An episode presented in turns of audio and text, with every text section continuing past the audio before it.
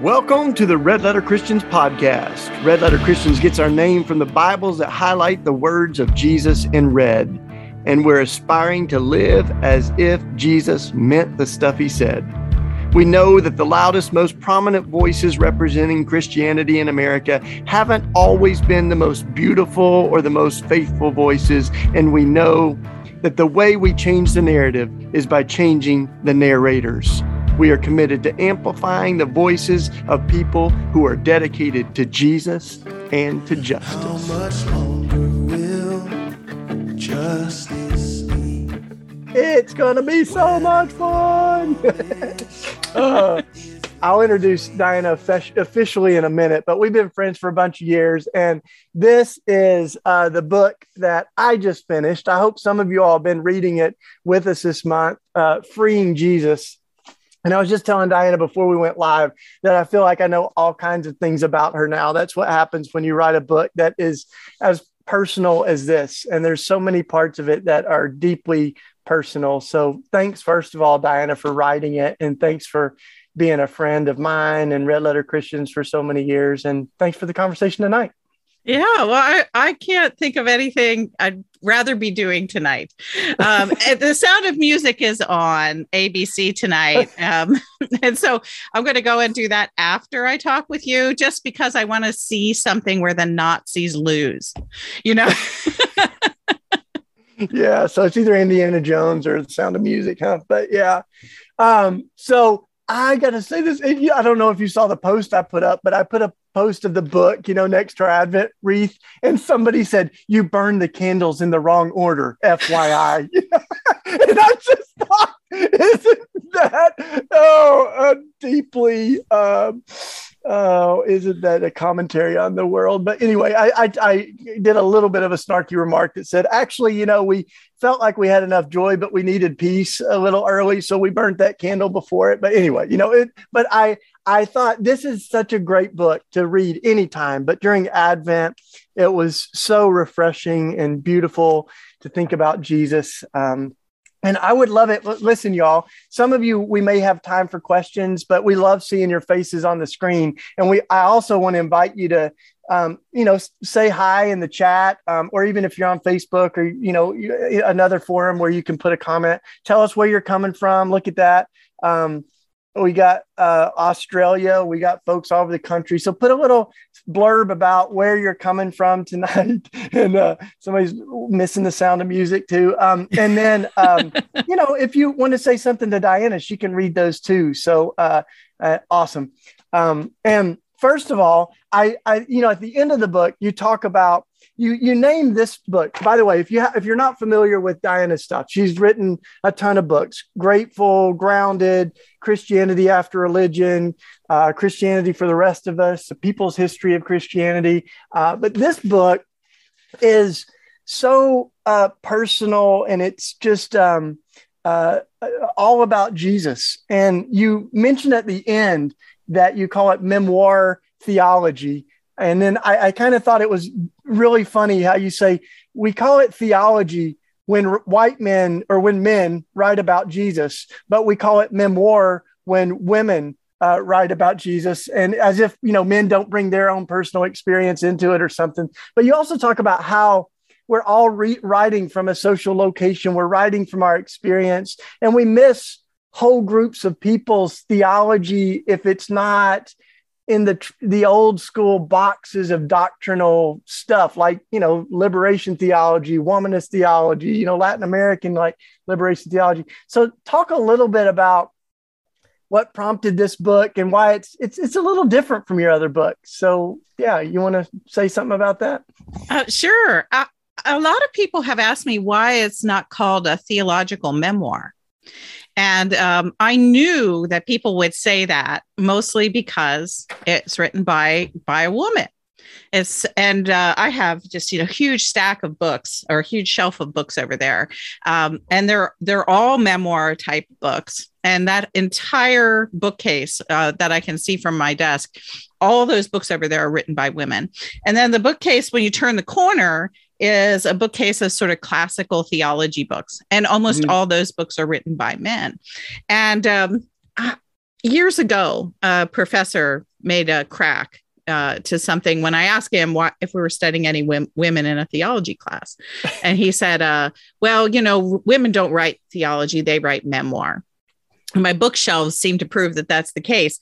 But I didn't know how to answer that question or that comment when I was in my 20s. And now I know exactly how I'd answer it, because if you go and you look at that shelf where all the books are written by men, you know, it has the big name guys, Augustine and Luther and Wesley and the Niebuhrs and all those, Bonhoeffer. And, you know, you can think about their stories and how their stories shaped their theologies. And so, you know, Augustine, you have all his stuff about original sin, and we know all about him stealing the pears and, you know, having the concubine whose name he doesn't even tell us ever. And then Martin Luther, you know, here I stand, I can do no other. John Wesley, my heart was strangely warm. Dietrich Bonhoeffer, resisting Hitler and being arrested and put in prison. And all of their theologies spring out of their lives. And yet we always think of that as theology. And so what I really wanted to do in this book was to write theology that came from my life. Mm-hmm. And in this case, it's Christology. And boy, it covers the waterfront. Yeah. I mean, it seems too linear to kind of walk through the different categories of Jesus, like you do it so well in the book. But, you know, I think I want to kind of land on a few of those. But the first is like how personal Jesus is for you, but how personal that was, you know, and I think of that. You know, there's the words of one of the old hymns you write that Tony Campolo taught me. You know, he's always said it's one of his favorite hymns is the He Walks With Me. I won't sing it, but he talks with me. He tells me I am his own, and the joy we share as we tarry there, none others have ever known. And so There's a part of this that it all started as a love relationship. And in some ways it really still is. I mean, even as you're ending the book, you get a deep sense of how much you love Jesus. So I thought, you know, let's start there, you know, with a little bit of how that personal and love relationship to Jesus started and how it's matured and evolved over the years. Not that you're that old, but you know. Well, I'm turning 63 in just about 2 months, and I can hardly believe that. I feel like I'm still 33, so time does fly. But, you know, it's interesting that you would go there because the Christian Century review just came out about 4 weeks ago. You know, everything is slow with the pandemic. And their review was actually called Diana Butler Bass's Love Letter to Jesus. Mm. And that really surprised me, you know, when it came out and it had that headline on it. And the review centered around the idea that you don't get a lot of books from people who are progressive Christians that are so warm and that emphasize this idea of love of God, this kind of devotion, really. And the review was surprising to me. And so I'm glad for it. And I think it got the book just right. And why did I go there? Well, it's because that's really kind of one of the central things in my life. Many years ago, when I was just barely out of graduate school, I was in my first teaching job. I was living in Santa Barbara, California, and my best friend, who's still my best friend, her name is Julie. She is a student at UCSB, and she and I were out at a club one night, and she just looked at me and she said, in the middle of, we're listening to some great jazz. She said, you know, I just don't get it. You're so smart. How can you still be a Christian? And I thought, well, there's a question, you know. Tell me how you really feel. Yeah. Yeah, that's right. And, you know, that's a question you hear a lot more now than you did 30 years ago when she was asking that question. But nevertheless, she asked me that question. And I said, well, Julie, I don't mean to go all pious on you, but the truth of the matter is that I love Jesus. And I think that Jesus loves me. Mm. And to have said that 30 years ago to a really close friend who was sort of challenging me intellectually about whether or not I wanted to stay a Christian, I realized that that's really the answer that I've had all these years. And as much uproar as I've been through, as much change as the whole Christian world has gone through in the last, decades of my own life and how I've experienced those things personally, that central reality of whatever this thing is between me and Jesus, it remains. Yeah. And all I can think of is that it's really it's really a love affair. Yeah, I love that. And I was, y'all didn't get to see this, but before we went live, I was showing Diana this. I'm in Tennessee because I'm home for Christmas, hanging out with my mom, eating a lot of really good food. And, but I'm also in my bedroom that I had when I was young. And I've got this, little pendant that Mother Teresa gave me. And sometimes my evangelical friends, this happened a lot more, I think, 10 years ago or something when, now I was speaking to a group, Diana, and people, one of the hands went up and said, who is Mother Teresa? So, it's a little different now, but, they used to say, well, Catholics don't really believe in a personal relationship with Jesus. And I said, Mother Teresa called Jesus her spouse. In fact, I can remember a reporter talking to Mother Teresa and said, are you married? Which I thought was the weirdest question for Mother Teresa. And, he's maybe new to the whole nun thing or whatever. But, and she said, my spouse, I am in love. And my spouse can sometimes be so demanding. And she's talking about Jesus that whole time. Yeah, but talk about a theological thread. Yeah. I mean, that and a way that women have written about Jesus for 1,000 years is exactly that. The idea of Jesus as lover, Jesus as spouse, Jesus as, the beloved one.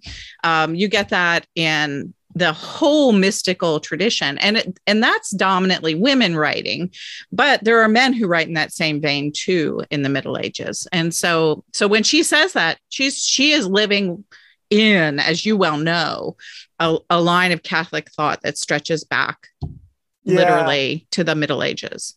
I mean, you even think of John, right? The beloved disciple who's laying his head on Jesus's, chest. And, I mean, I think that's, a lot of guys don't really hang out like that, but anyway, I think that's, it's beautiful. So, but then, the other thing I really like about it is even though you kind of talk about these different elements of Jesus, it's not like a linear thing, like you evolved from Jesus as your friend to Jesus as your teacher or Lord or presence, and sometimes people talk about the spiritual journey as, spiral dynamics or as this kind of like enlightenment phases. And I can remember it being in a conversation with some intellectuals and one of them basically said kind of off the cuff, well, no one really believes Jesus is coming back again, And my wife and I both looked at each other and were like, we do. Actually, we believe in the bodily resurrection, we believe in the second. So I love that. And, one of the parts of your journey that really resonated with me was when you began to kind of encounter this other radical part of Jesus that, you write about almost getting arrested with these, women that are sex workers, began really leaning into the radical Jesus and, in your sophomore year. And that was literally when our community started, for us was in college. So, maybe say a little bit more about that and even like what that radical Jesus looks like for you now. The book, it does trace linearly, my life. And so they're the six images: Jesus as friend, teacher, savior, Lord, way, and presence. I got them all. And they correspond roughly with, being pre-literate Diana Jesus is my friend. And then Jesus as teacher is basically elementary school. Jesus as savior becomes my experience in high school. And that is really my introduction to evangelicalism. Before that, I grew up in a Methodist family, and a pretty, conventional Methodist family, I think, in Maryland in the 1960s, kind of liberal theologically, sort of socially conventional. But then I ran into this whole business about Jesus as Lord, as Savior first in high school, and how that just rocked my world. And then Jesus as Lord. And that's the chapter that you're talking about at this point, is that I went from this Bible church in Scottsdale, Arizona, where I encountered Jesus as Savior.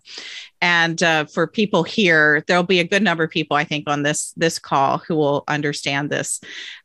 We had 5 pastors at that Bible church, and they were all from Dallas Theological Seminary. And so this was in the 1970s. And so everything was about the rapture and Hal Lindsey. And it was the whole wave of end times apocalyptic stuff that came before the Left Behind books. It was late great planet Earth and the world's going to end, all that kind of thing. Well, I went from that to going to, a Christian college in California. And back then, they all proudly called themselves evangelical colleges. That was a language that they planted their flag on. And their whole vision was to renew evangelicalism as an intellectual tradition and to create the next generation of evangelical leaders. And so while I was there, I graduated from high school in 1977. So I was in college between 1977 and 1981. And it was incredible, actually. It's hard to get people to understand that particular generation of evangelical young people in California was quite as wild as we were. We were talking about environmentalism. We called it ecology in those days. We had a radical Christian dorm where everybody who lived in this one dorm basically signed this pledge where we kept a rule of life and said the hours, Benedictine sorts of prayer. There were people who could sign up to be vegetarians. and we gave the money, the difference in the payment between a food plan that included meat and one that didn't include meat. We gave the money away to the local food kitchen. Wow. There was. I mean, we were doing, this is so wild because we did the same thing at Eastern. We would go without a meal, and we would actually pack that meal to go and take it downtown, Right. It's great. And so there was literally this incredibly radical group talking about peacemaking. Jesus was a pacifist, environmentalism, poverty, world Christianity, all this sort of stuff in the 1970s. And that was my first experience of evangelicalism. So that's what I thought it was. Yeah. and people I knew did things like, give away their whole wardrobe and kept one pair of jeans. There was this one fellow who literally thought that he was Saint Francis, kind of reincarnated, and he would walk around. Yeah, see, just like you. No. I wear clothes, actually. St. Francis did that whole naked thing. I'm not into it, but yeah. But I remember when we first met, you didn't have shoes and stuff. And you reminded me of this guy that I knew back in college. But we lived in Santa Barbara. So that was an explanation for him not wearing shoes. But he would walk around campus in this sort of simple robe with no shoes on. And he would preach the gospel to birds. Yeah. And we read the mystics, and I mean, it was a really amazing time, but it was in that context that we started a street ministry. And I tell that story in the book about how one night I was on the mean streets of Santa Barbara, California, which is like hilarious. They wouldn't let me talk, because this is patriarchy at work. They wouldn't let the young women talked to some of the men who we were trying to witness to. And so we were assigned to talk to only women, and the only women that were on this in the streets were what we would have called euphemistically at the time, ladies of the evening. Mm-hmm. And so there I was standing on a street corner talking to this group of sex workers, and the police come up and they get ready to throw me in the paddy wagon with all the prostitutes, when one of the women looks at the cop and says, "Hey, look, she's not with us. She's a Jesus girl. Let her go." Mm. And the police said, they looked at me and they said, "Oh yeah, you don't look like you fit here." And they kicked me out of the paddy wagon and they left me standing on the street corner. And I felt terrible. At first I was really kind of glad, because I wasn't going to have to explain to my parents why I was arrested with a group of sex workers in Santa Barbara and they had to bail me out of jail. But on the other hand, I was the whole business of she's not with us. She's a Jesus girl. Yeah. That really hurt. Mm. And so so it's experiences like that that really shaped me as a 18 to 23 year old, where I was with a lot of other people in my generation who saw evangelicalism as this incredibly radical call to imitate Christ. Yeah. And we took that as far as we possibly could. And the interesting kind of moment comes in that chapter. We graduated, at least my class graduated in the spring of 1981. And just a few months before, Ronald Reagan had been elected. So there was this huge sort of wave of radical evangelicalism. And then just as I graduated from college, the religious right was born. Yeah. And so that made the story in some senses change. Yeah. And that's when I was, heading up to Eastern, where I went to undergrad, was 1990s. And some of that was still taking shape. And of course, Tony Campolo was my sociology prof, and he was, in the thick of all of that, the culture wars that were happening then and everything. Right. So then I bet so many of the people that were radicalizing you there were folks that were radicalizing us, like Chad Myers, who's now a really close friend, I'm sure, of yours, but also of mine. But when I saw him in your book, I'm like, yo, Chad was like speaking at your school back then. He's ageless, that man. But anyway, yeah. The book, Honest to God, Robinson's book that you mentioned, these were all kind of a part of our own radicalization and everything too.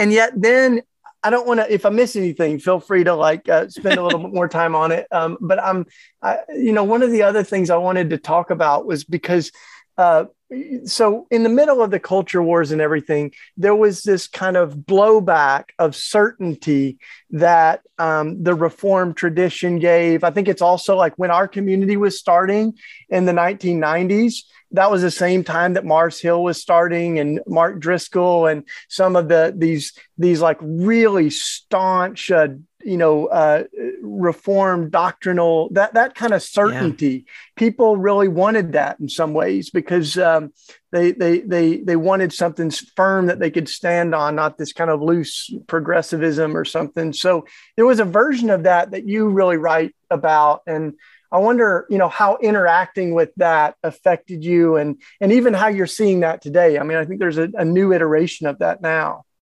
Yeah, there is a level at which this book, it is a Christology, so I look at this idea of Jesus as Lord, in relationship to this, the radical lordship of Christ in the earth and through political systems. And so, that is a little different than the idea of Jesus as Lord. Think of Jesus sitting with a gold crown in heaven on a mosaic someplace in a great church. And so the Christology piece is there, but there's also this piece that is really a history of evangelicalism as seen from the perspective of a woman who traveled through it at a really significant time.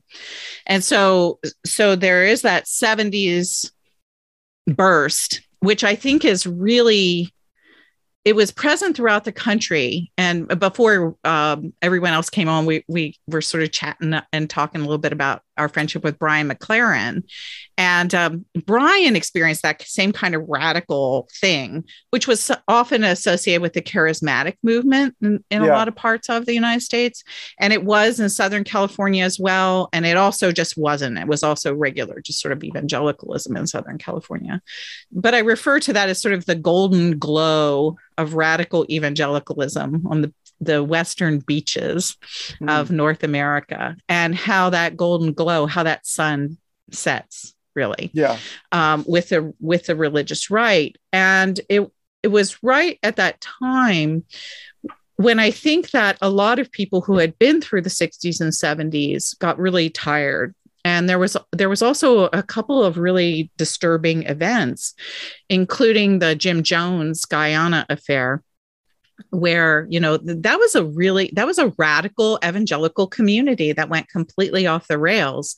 And when, you know, he killed 600, I guess it was, of his own followers, that made people sort of stop and think, you know, maybe these kinds of movements are not always healthy. And people began looking for guardrails, and there began to be, I think, within even some of the more radical corners of evangelicalism, a longing for order. Yeah. And so there's the extreme kind of form of that, of like Jerry Falwell, where they want to make it just like the 1950s, you know, oh, we got to go back before the 60s and 70s. But then there's also this group that was like, no, it's not about really going back, but it's about restoring God's order of things. And it was right then that I went to seminary, and I went to Gordon-Conwell Theological Seminary outside of Boston. And Gordon-Conwell had a huge conflict in the mid 1980s between the sort of last gasp of the radical evangelical faculty, who were mostly like the social ethics and justice people, and a few of the folks who taught in church history, and the theology and the New Testament departments. And while I was there, the theology department basically got the upper hand. And it was full of people who were these neo-Calvinists who were basically cheering on many of the Southern Baptist students who were at Gordon-Conwell, who would later become very famous names in things like the Gospel Coalition. And so I actually sat in class with people whose names you know now, as people who are some of the leading voices in sort of reformed, ordered, very conservative, neo-Calvinist, Southern Baptist life. And so that was there. There were lots of people from like the PCA and some other very, sort of very conservative Presbyterian type denominations. And all of those people were gaining power. And there were crusades against the sort of old, sort of more hippie-ish kind of evangelicals. And lots of people lost their jobs or were demoted, or their class loads were reduced, or they got run out. And it was really ugly. Yeah, yeah. And so I tell that story about what it was like to be a student there at that moment. And for myself, and I've never really written about this until this book, and I hope you felt it when you read the chapter. I was brutally honest about my own need as a woman to be accepted, and I saw all this happening, and I realized that the only way to survive in evangelicalism was to go along with the people who were winning.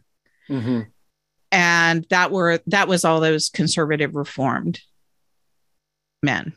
Yeah. And so I threw my lot with them. And when I did that, I became a person that I didn't actually recognize myself to be. Yeah, yeah. And it was... You were even married into some of that, right? Yeah, yeah. I did. I got married at that time. And I married someone who graduated from my first husband, was from Westminster Theological Seminary. And he is still, to my knowledge, we've been divorced for a long time. But he's still, to my knowledge, a PCA guy.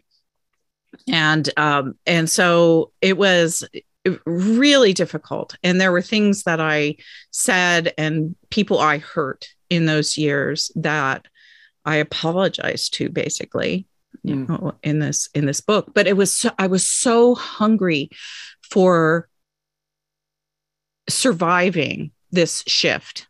And it made me really understand how people could go along with something that is against who they are, especially when they're in vulnerable positions in their own lives. And so that was the story that I tell in chapter 3, was how I got into that mess and eventually how I had to get myself out. Yeah.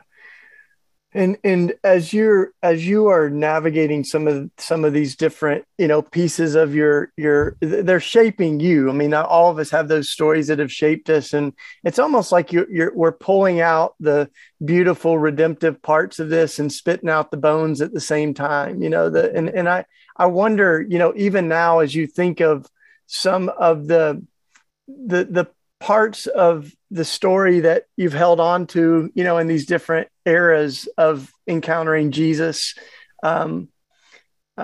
it seems like it gives you a lot of grace with other people that are figuring that out in their own way, or might be in one of those places that are really familiar because you've been there. I mean, I feel that myself. I have a lot of grace with people who believe the Bible justifies the death penalty because I was there, them, like I believed that for a lot of my life. So maybe I'd love to hear you talk, you do it in the book, talk just a little bit about how you find grace for folks that are still really entrenched in some of the parts of this journey that were real hard for you.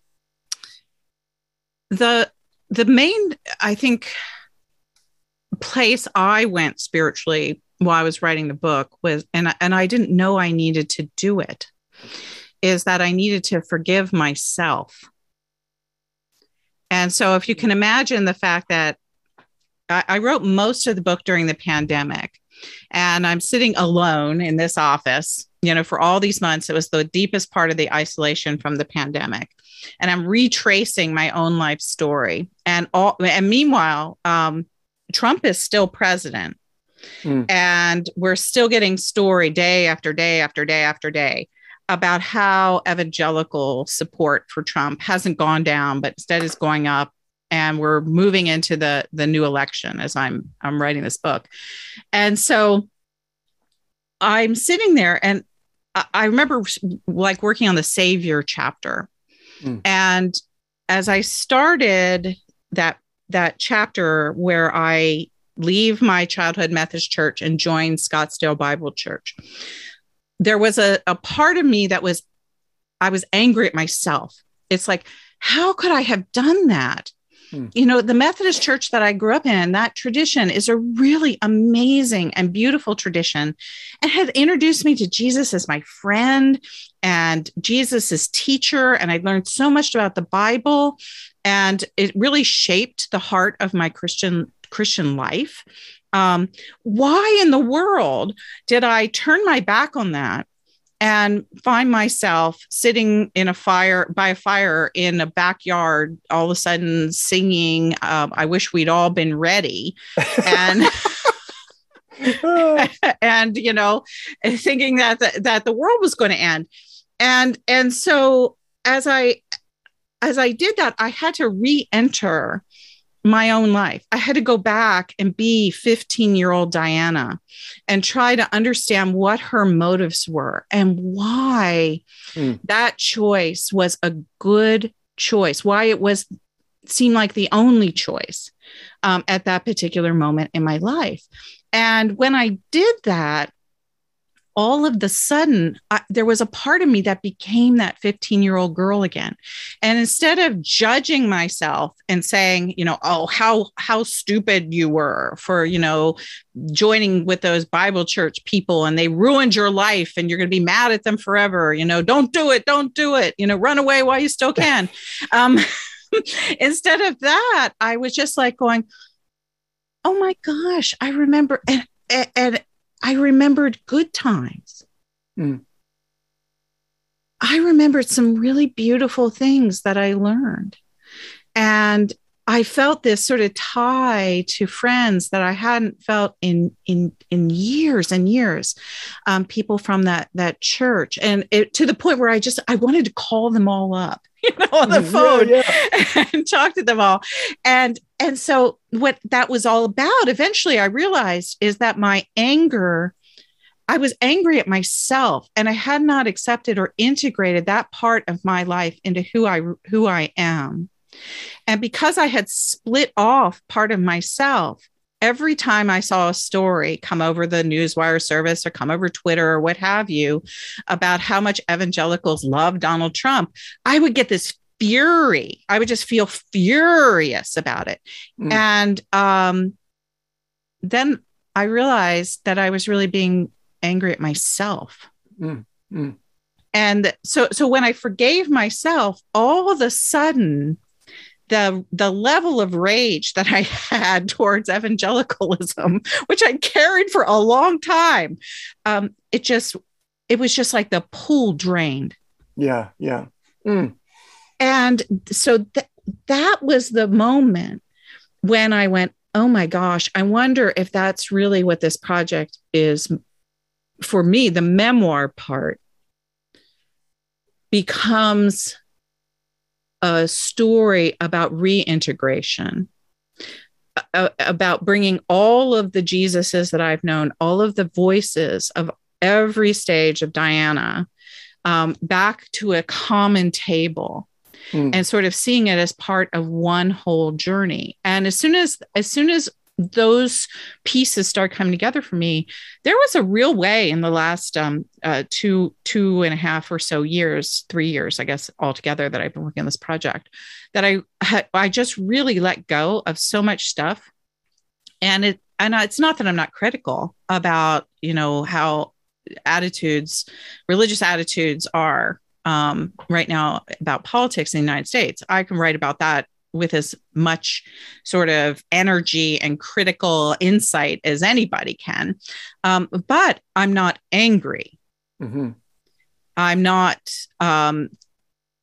my life, death, and my whole spiritual sort of journey does not depend on me having any control how this all turns out.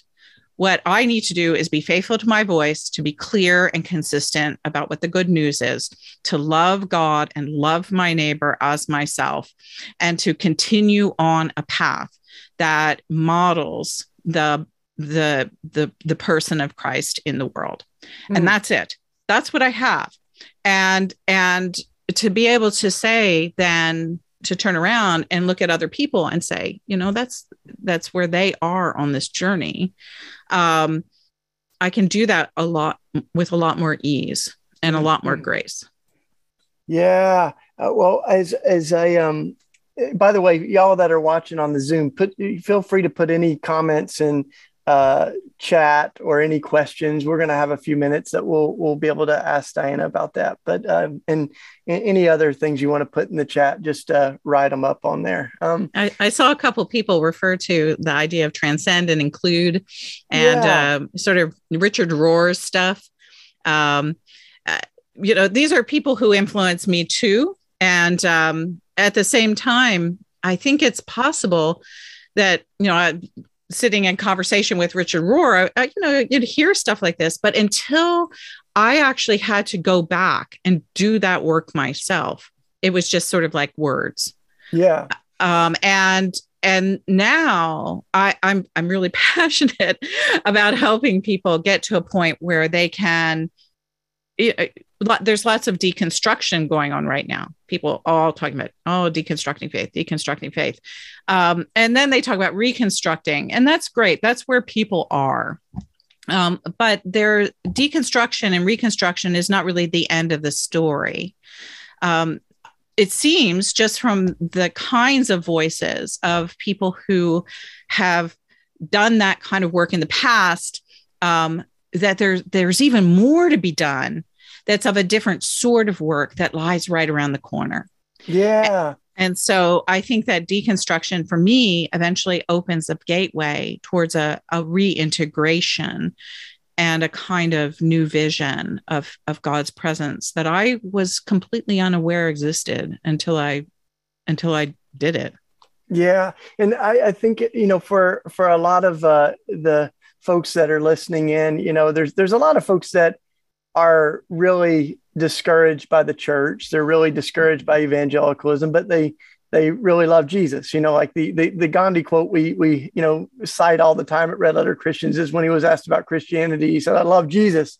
I just wish the Christians acted more like him."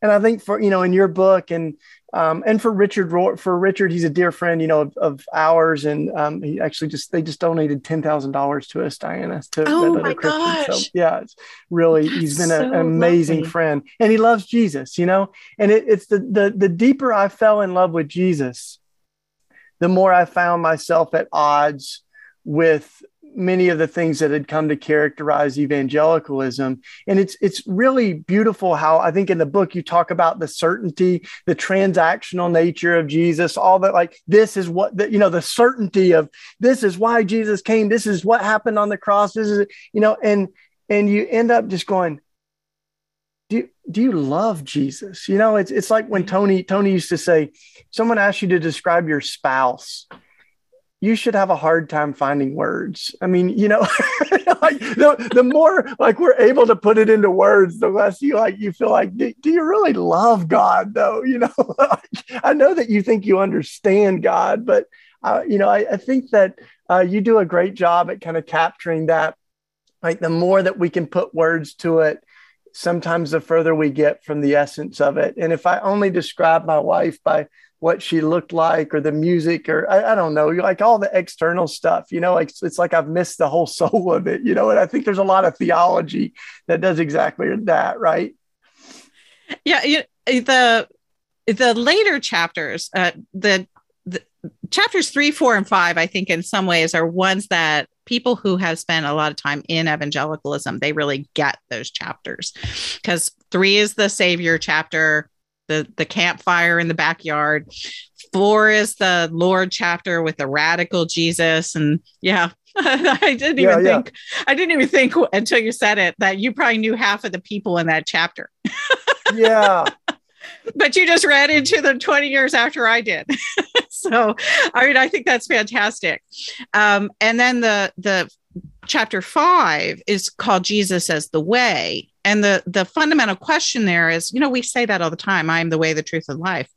But the problem is, what happens when you identify Jesus as the way and you're on the wrong way? Yeah. And that's really the path of that hyper certainty, is I was so sure that I was on the right path that I was willing to do almost anything to keep my certainty intact. Yeah. And that certainty was the marker of that path. You know, you didn't doubt, you went forward, you knew you were right politically, you were right in terms of the way the universe should be set up. You were just right about everything. And how could you be wrong? Because everybody you're with on that path has that same level of certainty. Yeah. And so once I got down that path, I mean, I you know, not to give away the store, but I tell the story about how I realized I was doing violence to others, verbal violence at the very least, and I was doing emotional and psychological violence to myself. Mm-hmm. And there literally came a moment when I didn't know what to do. And I felt like I was sort of trapped in this funhouse sort of mirror situation. And I literally tried to jump out a window and kill myself over Calvinism. It's like literally, and after I wrote that out, I went back up to some of these books on the shelf and I realized, you know, I'm not the first woman in church history to attempt to kill herself over Calvinism. Jonathan Edwards' wife had a mental breakdown over Calvinism. And I thought, well, at least I'm in very good company. And so when that happens, when you get to a point where you realize that you have gotten on a wrong path and the whole path was marked by certainty, then you only have a couple of choices. And one of them is jumping through a window. Another one is just keeping on the path, you know, just saying, I didn't hear it. I didn't see it. You know, none of this is happening. I'm just staying here. This is my life. And I've known lots of people like that. And the other one is you turn around, you go back and you figure out where you got lost and you get back on the right path. And so that idea of Jesus is the way is that chapter. So what happens when you're following the wrong way and what is the real Jesus way? And so the way of love becomes the idea in that chapter. For me, a part of where I found life outside of the sort of more the heavier the more toxic evangelicalism that, you know, we see now, like where I found life was getting outside of that white Christianity. And many of the books that we read, if we just did a little audit, right, of the books that we've read that are on our shelf, that are shaping how we think about God, tend to be from white folks, men. I mean, at least for me, most of my life, you know, and then you start seeing this really robust spirituality outside of that. So many of the things that you're describing, even in seminary and grad school, they're still coming outside of a white kind of male Christianity. And, you know, I think one of the best things we've got going at Red Letter Christians is the leaders network that you look and you see all of these different voices that are out there that love Jesus, but their faith is really robust and it's liberating. It's life-giving. It's not that the beliefs that we have don't matter, but like, we want to know what it looks like. You know, you can put anything on paper, but what does your faith look like? You know, and so as you began to find voices that were life-giving to you, you mentioned a lot of them in the book, but it seems for you, a lot of those were women's voices. There were voices in the kind of historic Black church and coming out of a struggle for liberation. So I think a lot of that we need right now, right? Because we still have a lot of the loudest voices aren't the most beautiful voices. They're not the most robust kind of faithful voices. And so where are some other kind of life-giving spaces that you continue to find that real faith? Yeah, I love the way you identified that, because as I tried to find the path, you know, I started realizing I had to find new friends. And so the finding of new friends involved for me as a historian looking towards sort of different sources in the tradition. And I'd always loved the mystics, and that, of course, when you start talking about them, you're talking about people who are largely marginalized by the church, largely women, but not exclusively so. People that were often put on trial for heresy, sometimes even jailed, and sometimes killed for heresy. But then the church apologizes to them after they're dead. And so so those voices always meant a lot to me. And then I just gave an example of one. You know, I certainly read Jonathan Edwards, American religious historian. You can't help but to read Jonathan Edwards. But when I got to this sort of point of crisis, I wasn't thinking about Jonathan Edwards. I was thinking about his wife and the story about her during the First Great Awakening, when all of a sudden Calvinism just sort of crashed in and it didn't make any sense to her anymore. And she had to re-put together pieces of the stories that she knew from the Bible, and that Edwards paid attention to Sarah, his wife's experience. And actually, it was out of her experience that he began to craft some of his theology of revivalism. And so that's a great example of the way that I started looking towards the edges. See, even the people who are the really famous people, the famous men, they've got these edges sometimes that are the things that are ignored about their writings, like John Calvin even.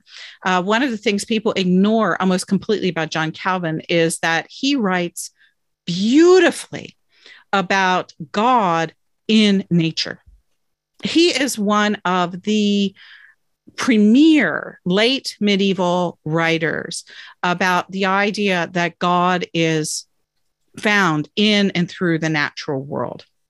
And that piece of Calvin is almost completely lost to us today. And it's certainly lost to a lot of the neo-reformed, hyper-Calvinist revivalist guys. And so these edges sometimes, even of very conventional writers, are the places to look. The forgotten corners of work.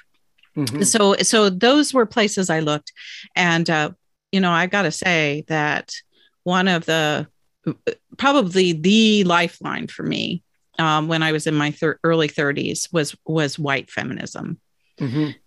If it was not for Elizabeth Johnson and Elizabeth Schuster Fiorenza and Ann Carr and Rosemary Redford Ruther, and all of these incredible women who were about a half a generation before me, who were in the prime of their writing when I was searching for some answers, I don't know that I would still be a Christian.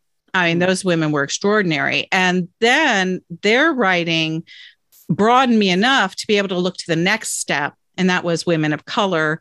And that meant looking more into the African-American tradition very broadly. And then that meant looking very broadly into other traditions too. Also, certainly Oscar Romero and some of the Latin traditions really influenced me at that time too, because Southern California. Yeah. And so I think that my theological partners, understanding myself. At first, I understood myself in a way with people who were just like me, except that they were all men, and the women who were complicit with that. And that's what I really came to understand, where complicity comes from. And then to understand, well, wait a second, maybe the way isn't being with people who you're exactly like, but maybe the way is sitting at a big table with a whole bunch of strangers and finding that you're really friends. Mm-hmm.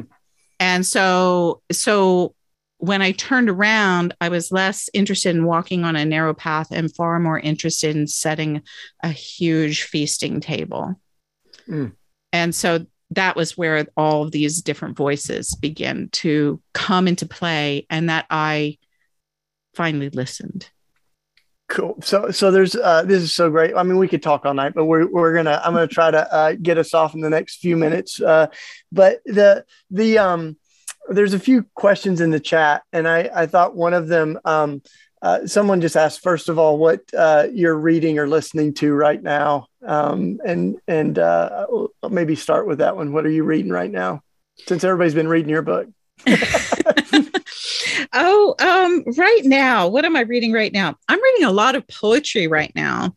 One of the things that I've been doing with my newsletter is I write these weekly essays. I've been writing an essay every day for It's Advent. Unbelievable. And they're quality too. You know, some of these email blasts you get, you're like, oh my gosh, who could come up with quality content like every day? But you're doing really good at it. And it's called the Cottage, right? Is your on Substack. Okay, cool. Yeah. Thank you for saying that, but it's been exhausting.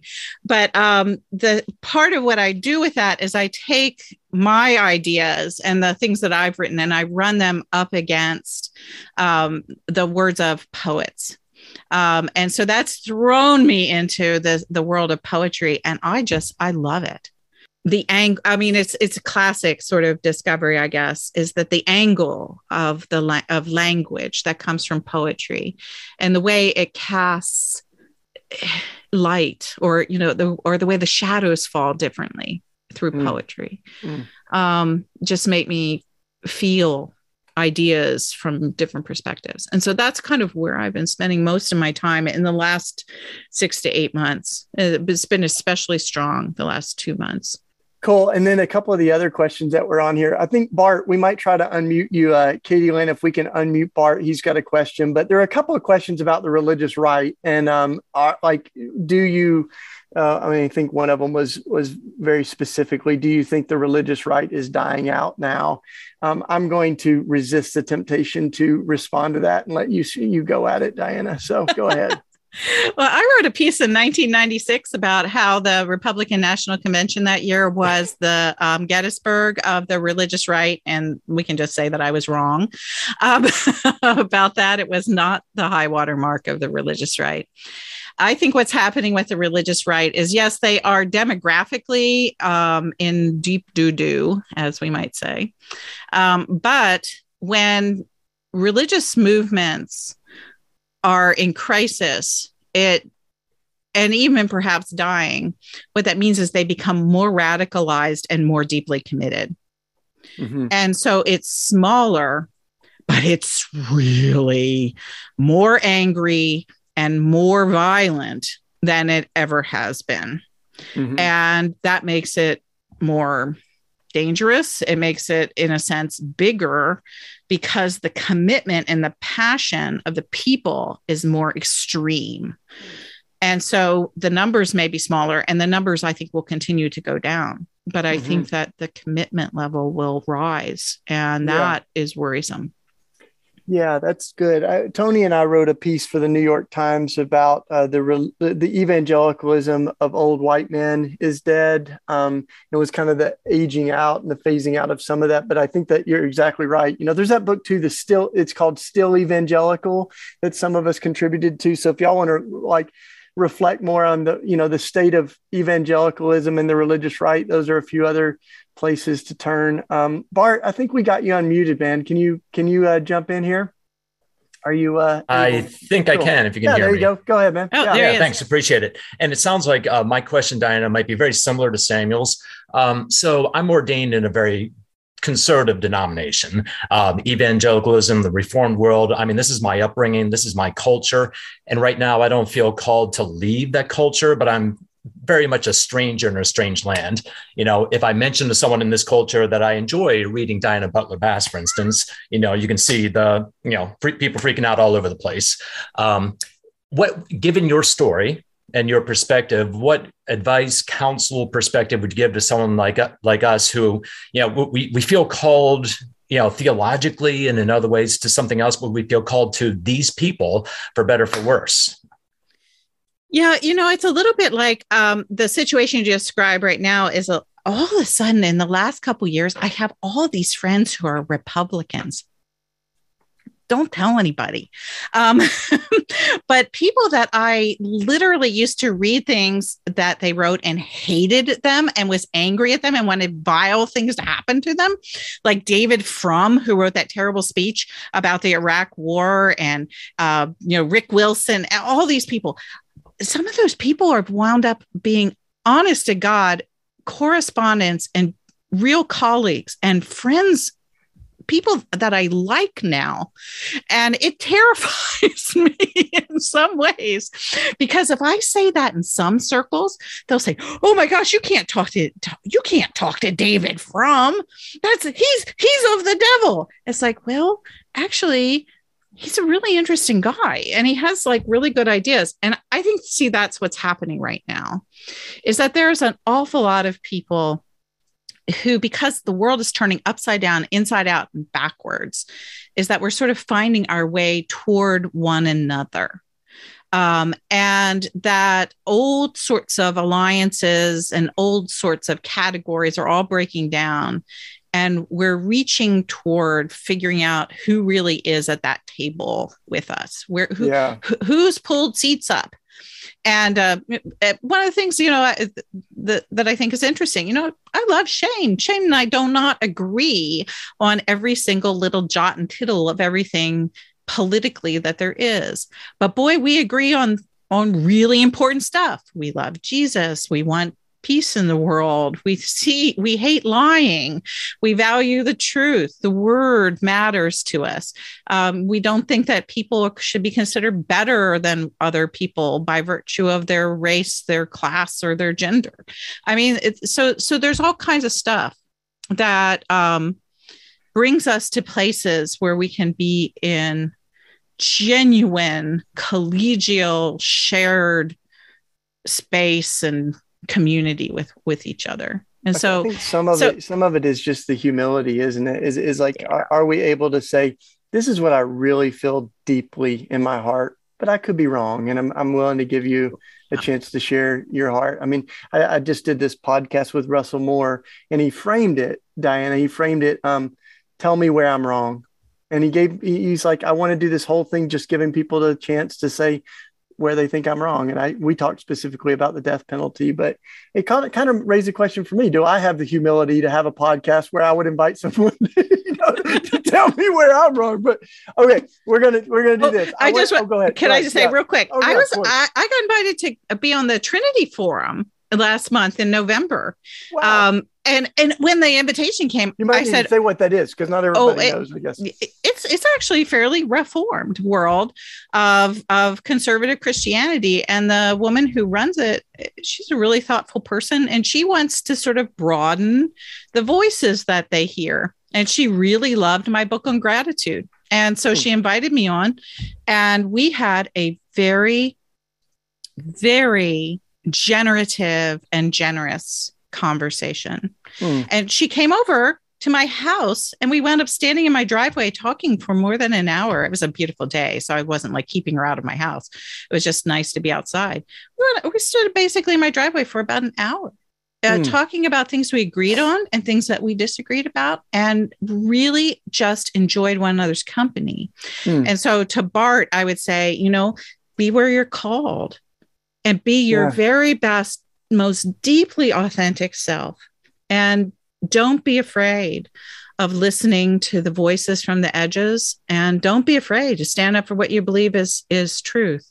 And, you know, chips can sometimes fall where they may when you do that.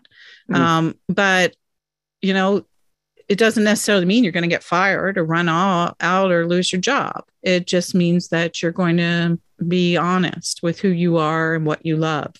And, surprises await out of that kind of authenticity and honesty. And finally, Suzanne, if you're able to unmute, we're going to give you, by the way, Diana and I, we're already talking about how we want to do this again really soon. And we're going to talk about some of the things that we might not see eye to eye on everything. So we're going to, this is fun. We're going to put a ... on it. But Suzanne, you had a great question. You can ask if you're able to unmute or, you know, get on the screen with us. And if not, I've got a wonderful reading to close us off. Suzanne, are you with us? Are you out there? It's about the Holy Spirit. She says she can't unmute. Okay, no worries. Let's see. I'm going to do it. I'm going to, we tried to give everybody control of their mute. So, but here's the question. In the mystical sense, how does the Holy Spirit figure in your awakened journey? That was from Suzanne. So maybe just a few thoughts on the Holy Spirit and how that fits in. You know, the question in my mind is, how do we ever know Jesus without the Holy Spirit? I mean, literally, this is one of those places where the Trinity, we think of the Trinity as being, you know, three super distinct beings, but there's a way in which the things get a little sloppy between Jesus and the Holy Spirit, because, I mean, honestly, Jesus lived 2000 years ago. And how do we feel like we have a relationship with Jesus unless the Spirit is somehow making that possible? And I think there's a whole bunch of ways that the Holy Spirit does that, that are understandable, and a lot of them that are mystical and very mysterious. But I think that the simplest answer I have for her is, if you know the work of Grace Jisun Kim, who has a wonderful podcast called Madang, M-A-D-A-N-G, the Madang podcast, which runs through Christian Century. Grace is a theology professor at, I think it's Earlham. And Grace's expertise area is the Holy Spirit. And she and I had an entire hour discussion on the relationship between Jesus and the Holy Spirit and how that shows up vis-a-vis this book. And it's a very, very powerful part, I think, of feminist theology is the Spirit. It's great. All right. Well, here we go, y'all. I'm going to close this with a wonderful Advent reading from a section of, and just in case anybody joined late, we're, of course, talking about Freeing Jesus. And it's been a great hour with Diana Butler Bass. And so this is, I'm going to read just a few paragraphs. This is a lovely way to close, especially in light of it being Advent and Christmas this week, even if some of us burned our candles in the wrong order. And this section is about birth, and you have just given birth to your daughter. And at this point, it sounds like the nurse just kind of handed you the baby and was like, all right, you all enjoy each other. And you said, you know, basically that you maybe only one other time in your life had you held a baby that young, and you weren't particularly skilled with babies. And so this is the part, y'all. This is page 225. I nuzzled her, and natal sweetness filled my senses. We were two who had been one, and yet still were one in some mysterious way. And so we remained fully present to each other, lost and found in a moment of new creation that neither had ever experienced. I glanced at the clock on the wall. More than an hour had passed since the nurse left. I looked down, and the baby opened her eyes, seeming to look up at me. Pure love enfolded us, a hallowing of this intimate world. The room had become a temple. I had always known birth would be hard. I never knew it would be holy. And then just skipping a little bit here, you said, ancient Celtic Christians believed that infants came from God, and that in gazing in a newborn's face, we see the very image of God. And conversely, through the infant's eyes, in some mysterious way, God beholds us. The birthing place is a sort of inner sanctum where we encounter the freshly born presence of God. No wonder that the Christian tradition makes much of the birth of Jesus, the one whose birthplace opens to angels, animals, shepherds, and shamans. It is more than the silent midnight holiness between Mary and her son. The whole cosmos witnesses the birth. More than an image fresh from heaven, the infant is the very embodiment of the divine. Every birth is echoed in this birth. No wonder the stars fill the heavens, the light shines forth, the presence of God made manifest, the glory of the one from the womb of grace, darkness of birth, light of the world. What a beautiful way to end. I don't even feel, I was going to let you give us a benediction, but I think that's it. Thank you all so much for joining us. Thank you, Diana, for your book, your friendship, and we'll do this again soon, y'all. Merry Christmas to everyone, especially you, Shane. I want to give you a big hug. Oh, thank you. We hope you've enjoyed this episode of the Red Letter Christians podcast. Too often, Christians have used our faith as a ticket into heaven and a license to ignore the world we live in. But at Red Letter Christians, we believe our faith is not just about going to heaven when we die, but also about bringing heaven to earth while we live. For more information on Red Letter Christians and upcoming events, additional resources, you can go to the show notes or our website, redletterchristians.org. You can also support Red Letter Christians by giving a one-time donation or becoming a monthly sustainer. Just go to our website and click the red donate button. Thank you for being a part of this conversation and for being a part of this movement.